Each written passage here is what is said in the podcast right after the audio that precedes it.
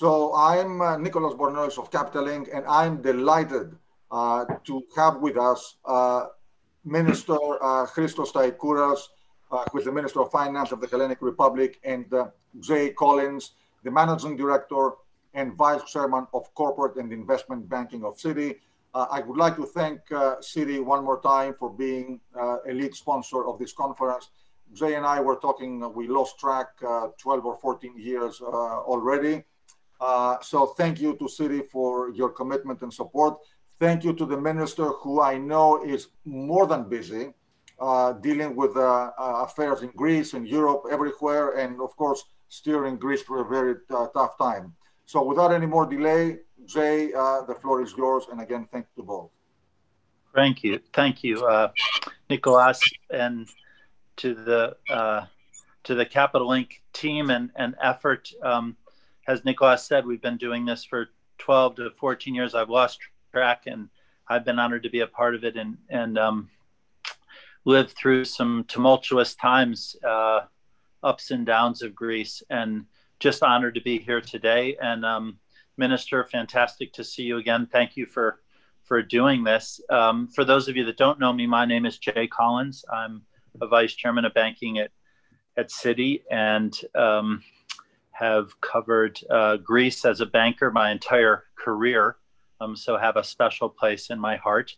Um, I was complimenting and thanking Nicolas for for deeming the the forum's title title this year as uh, looking ahead with confidence because I think we've been through so much and it's so important to look ahead, uh, uh, not just backward and and to look ahead with confidence. Um, hopefully with uh, with vaccines, hopefully with a turnaround in this this tremendously bad uh, uh, period of however many waves it now is. Um, but it is um, it is important to look forward. Um, I will compliment um, the Hellenic Republic and the minister himself, though, looking a little bit backward at how you all have managed through this year and covering governments for Citi um, in over 100 countries around the year. I've, I've had the chance to watch governments um, get it right and some um, not so right. And certainly, um, it's just extraordinary to have watched the management minister by you, by the prime minister, and others, um, not just of the COVID crisis, but to continue the structural reforms, to continue the green efforts, to continue the efforts to attract investment into the economy, um, and manage this difficult fiscal situation um, that all governments are, are faced with and the need to respond to the crisis, but also to do so with, with prudence. And, and so our, our hats are off to you, um, uh, but also to the Greek people, because I, I, one of the things I've seen is how cultural some of this response is. And there's just something about how I think maybe Greek families, um, Greek people have come together and protected each other um, in a way that's special. Um, I'm not sure uh, there are going to be a lot of social scientists that write books on which countries got it right and wrong and what was different, not just about policies, but how people as human beings responded. And, and the Greek people have been very special. And I'm sure um, a lot will be told about that. Um, so you know, you have funded yourself through this crisis well, um, Minister. Citi's been honored to be a part of some of that. Um, you've uh, introduced digital transformation. I think one of the things I'd say that's grown fastest through this crisis as Citi has watched governments respond is that digital has been the great winner, so to speak, and, and, a, and a great accelerator. Um, and many governments have just bear hugged everything digital um, through this process. So a lot of transformation and, and certainly sustainability and and the green efforts have also um, not just the social and ESG, but across the war, the the the across environmental, social, and governance factors. There have uh, been uh, a surge in sustainability efforts. Um, so again, Greece has been a leader in that. Um, so let's turn to you, Minister, now, and and um, uh, for those of you that aren't familiar with the minister, he's been an extraordinary leader of his country, um, alternate minister of finance from 2012 to 2015, if my memory serves me, head of the democracy economic policy sector after that, um, until um, becoming uh, minister of finance and and over the last 15 months, really leading the way for for the country across all things uh, of of economic and financial nature for for the country. Um, so we'll get into some questions in a minute, but Minister, if I may now just turn to you for for some of your con- comments and and thoughts for our audience today. And again, thank you for being with us. Thank you, Jay. Thank you very much for your kind words. Thank you, Nicholas, for the invitation. Ladies and gentlemen, I would like to thank, first of all, the Capital Link for organizing this important, high-level Invest in Greece forum, forum that takes place in a period of high uncertainty. Unavoidably, the same happens for the Greek economy. Nevertheless, it has depicted remarkable resilience due to the effective handling of the pandemic by the government. This is recognized by all stakeholders, namely the institutions, the markets, the investors, the rating agencies, and last but not least, the Greek society. Indeed, despite the fact that the Greek economy will suffer one of the deepest falls in economic activity in Europe, on account mainly of its high exposure to tourism, we have adapted and expanded a large set of timely taken, well-targeted fiscal and liquidity expansionary measures that help cushion the social and economic cost of the pandemic. These measures are financed by the prudent and neat management of cash reserves. At the same time, as Jay mentioned before, amid the crisis, which necessitated a focus on more immediate priorities, we have significantly stepped up the pace of reform implementation. Indicatively, the new insolvency code has been adopted in the parliament, confirming our credibility despite the confidence motion against the finance minister, which was overruled. NPLs on a steep downward trend, reduced by 30% over the last couple of years, which has continued despite the onset of the pandemic.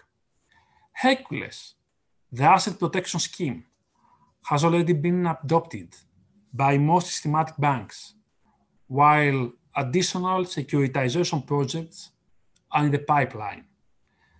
The institutional framework for corporate governance has been upgraded and modernized.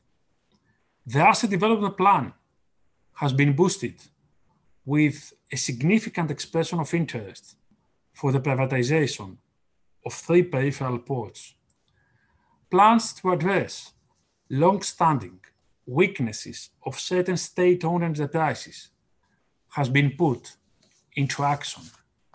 And furthermore, as it is mentioned in the last Eurogroup report, good progress has also been made in key policy areas like public administration, as Jay mentioned before, digital governance, justice and anti-corruption, energy, labor market, fiscal policy, health sector, and others. Consequently, despite the unprecedented circumstances, we have made good use of the time in order to speed up reforms aiming at ensuring a solid base for recovery. However, the Greek economy continues to face significant challenges, which require persistent reform efforts. We're working prudently and methodically to address the remaining vulnerabilities to successfully tackle the health crisis, population movement, and geopolitical turbulences, and to make efficient use of the available European funds, mainly those from the Next Generation EU. The size of the envelope and its composition pose a unique opportunity for Greece to boost economic activity through both investments and reforms that will have a prolonged and sustainable impact on the country's long-term economic outlook. Investments and reforms that build on and complement past and ongoing policies in the context of the enhanced surveillance process, also reflecting horizontal European priorities.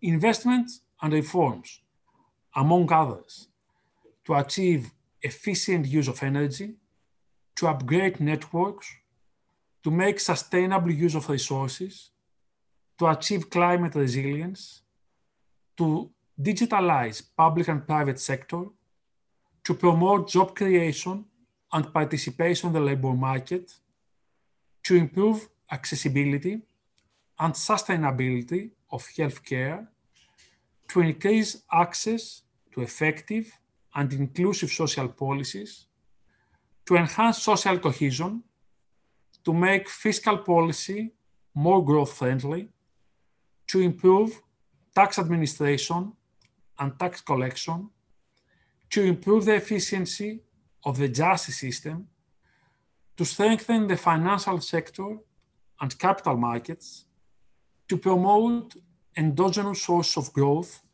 like education, vocational education and training, research and innovation, to promote exports and to improve the business environment. Indeed, our RRP comprises of four pillars. The green pillar, with reforms and investments that promote the green transition of the economy and include emblematic projects such as a massive program of energy efficiency renovation for residential buildings, businesses, and public sector buildings and infrastructure. This program will achieve a threefold objective, namely the promotion of climate resilience, the creation of new jobs, as well as the reduction of energy costs for households, businesses, and the Greek state. Additionally, the interconnection of the Greek islands constitutes another emblematic green project, which will promote the penetration of renewable energy sources, as well as significantly reduce the energy costs for households and businesses. The second pillar, the digital pillar, puts forward digital transition projects, such as the development of 5G network corridors in all the Greek motorways, as well as the digital transformation of SMEs. The third pillar, the employment, skills, and social cohesion pillar, embraces reforms and investments that, among others, increase the capacity and resilience of the health sector. This set of actions includes a comprehensive prevention system, the upgrade of primary care services, and the introduction of the therapeutic protocols in the e-prescription system, along with digital patient health records. Also, this pillar includes reforms that promote the autonomy and high quality of education of universities and further advance their performance in terms of research and development. And finally, the private investment and economic and institutional transformation pillar will advance projects such as the development of high quality infrastructure and transport systems that are multimodal, climate resilient, smart, and sustainable. It includes investments in axes of the Trans-European Road Network, such as the north part of the E65 and the North Road axis of Crete. This pillar also includes projects that support our persistent fight against tax evasion and smuggling by advancing the employment on, of artificial intelligence and other digital tools that facilitate effective controlling. We have already submitted an ambitious and realistic draft of our National Recovery and Resilience Plan to the European Commission, on the basis of which we are already on close cooperation with the Commission in order to formulate its final version. Its primary consideration is to cover the investment, output, and employment gap. The mobilization of significant private sector resources is a central objective of the plan. This will be pursued through the extensive employment of PPPs, public-private partnership, as a tool for implementing public investments. The use of energy service companies to implement energy efficiency projects in the public sector, and the use of co-financing by employing financial instruments to leverage additional private resources in the implementation of eligible private investments. Taking advantage of all the above, we will have the opportunity not only to recover, but to enter in a strong and sustainable upward trajectory. An opportunity that we are determined to seize in order to restructure the economy, to enhance its productivity, and to improve its competitiveness. We are looking forward with confidence. Thank you, Jay. Thank you, Nicholas. Oh, thank you, Minister. Fantastic. Well, on that note, as you look at, at as you look uh, going forward, um, I I'm I'm curious. So much has changed um, through this crisis. Um, is there something that you look at out ahead next year that you believe will be fundamentally part of a new normal that is transforming something that's that's actually changed in terms of how you govern during covid but that you think now that new thing will be with us for a very very long time? Uh, i think we have to concentrate and tackle simultaneously two main challenges first of all to continue implementing a safety net above households and enterprises as a short-term policy in order to capture the problems that arise from the pandemic, but at the same time to implement our own strategic plan for growth, which will be financed through many European sources as I mentioned before. Right. Just to give you an intuition, we are going to receive a huge amount of money in the following years, and we expect just in 2021 to receive 5.5 billion euros. We should concentrate on how we will make the best use of these resources in order to achieve high, sustainable, clever, and social justice growth. Going forward, two are the main pillars or the priorities of the Greek economy. How we will achieve sustainable growth and how we will improve its composition. Because you know very well, we have discussed extensively, Greece faced for many years a significant investment gap, and we have to close it. In this direction, we set forward two priorities, two objectives. The first, how we will close the negative output gap, safeguarding at the same time sustainable public finances. And the second, how we will improve the economy supply side, in other words, its productive capacity, in order to achieve sustainable and inclusive growth rates with a high level of social cohesion. Great. And and to do all that, given that you, others in the EU, but not necessarily to the same extent, um, entered the crisis with such a, a, a very, very strict fiscal discipline. Um, how are you going to do that and maintain the fiscal discipline and and how are you responding to all of these needs um, but at the same time protecting the need for for the fiscal discipline uh, we will keep on fiscal discipline but you know very well but that at a european level we have fiscal flexibility at the moment i think that uh, on time we agreed at the European level to have this fiscal flexibility for 2020. We extended it for 2021, and we will discuss it once again around summer of 2021, how we'll go ahead uh, with 2022. But fiscal relaxation does not mean that we should not have a fiscal discipline. This means that we should concentrate on an expansionary fiscal policy that will be prudent, targeted on the part of the society that suffers from COVID 19. At the same time, we don't have only deficits, but we have also debt.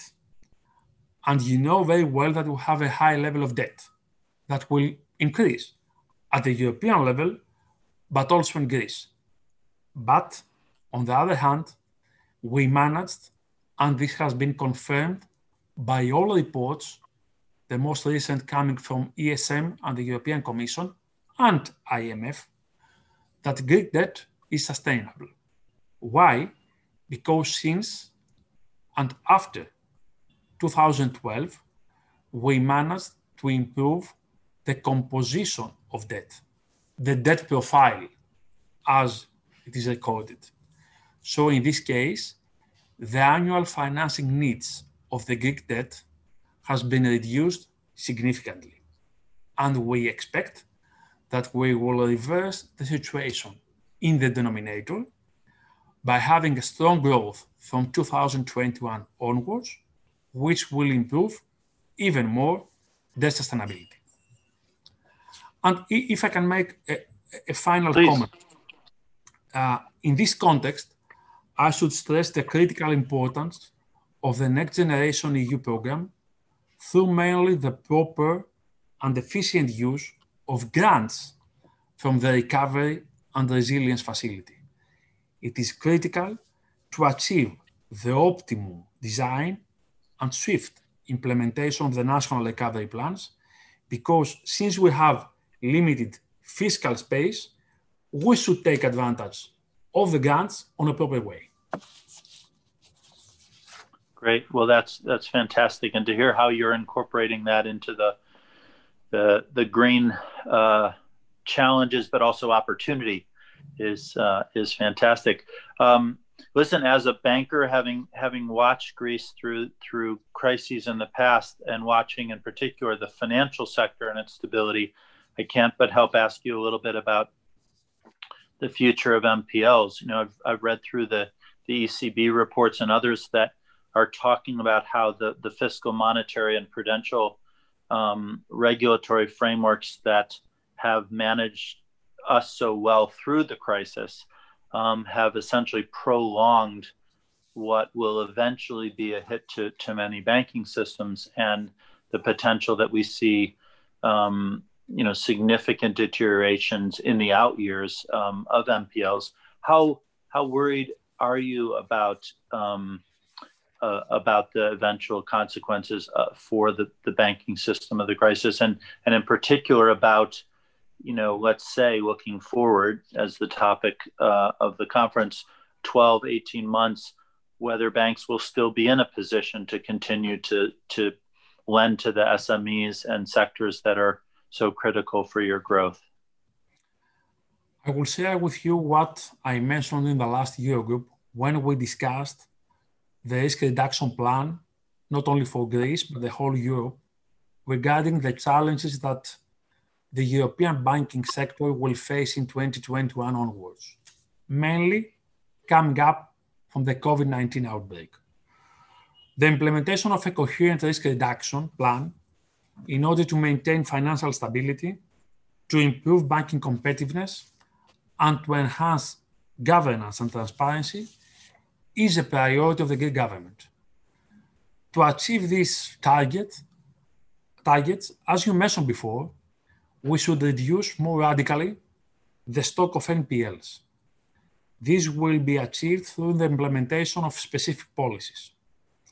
First one, the adoption as soon as possible of the secondary legislation and the implementation of the necessary IT system to ensure an effective enforcement of all collateral with the new insolvency framework enters into force, addressing both the adverse selection and the moral hazard issues, both of which have contributed significantly to past NPL accumulation. Furthermore, through the early warning system pillar, the insolvency law reduces the probability that a properly serviced loan will fall into the NPL category. The OCW mechanism embedded in the law will also be helpful for the same direction. The second priority is a possible extension of the Hercules scheme, since it is plausible to assume, within an environment of record low yields, that demand will exist for properly rated, higher yield securitized assets. The third priority is an establishment of a public credit bureau providing credit scoring of existing and potential debtors. This is included in the RRF draft plan as it helps resolving the information asymmetries problem between borrowers and lenders. And finally, the introduction of a central credit register hosted by the Bank of Greece, recording on a granular basis the payment history of each individual loan, combined with the establishment of the credit bureau that will boost further the operation of the already functional secondary NPL market. These are the priorities we have going ahead in order to tackle the NPL challenges that all European countries will face. Fantastic. Well, I think we've run out of time, Minister. Um, I think we could go on for for much longer, um, but I understand the constraints on your time, and we have to move on to the next agenda item for our program. But uh, thank you again for your comments and your candor today, and uh, wish you and um, uh, the government and and the citizens of Greece all the best through the through the crisis. And congratulations again on your continued efforts. Thank you, Jay. Thank you, Nicholas. Thank you from me too for this very insightful discussion. Thank you.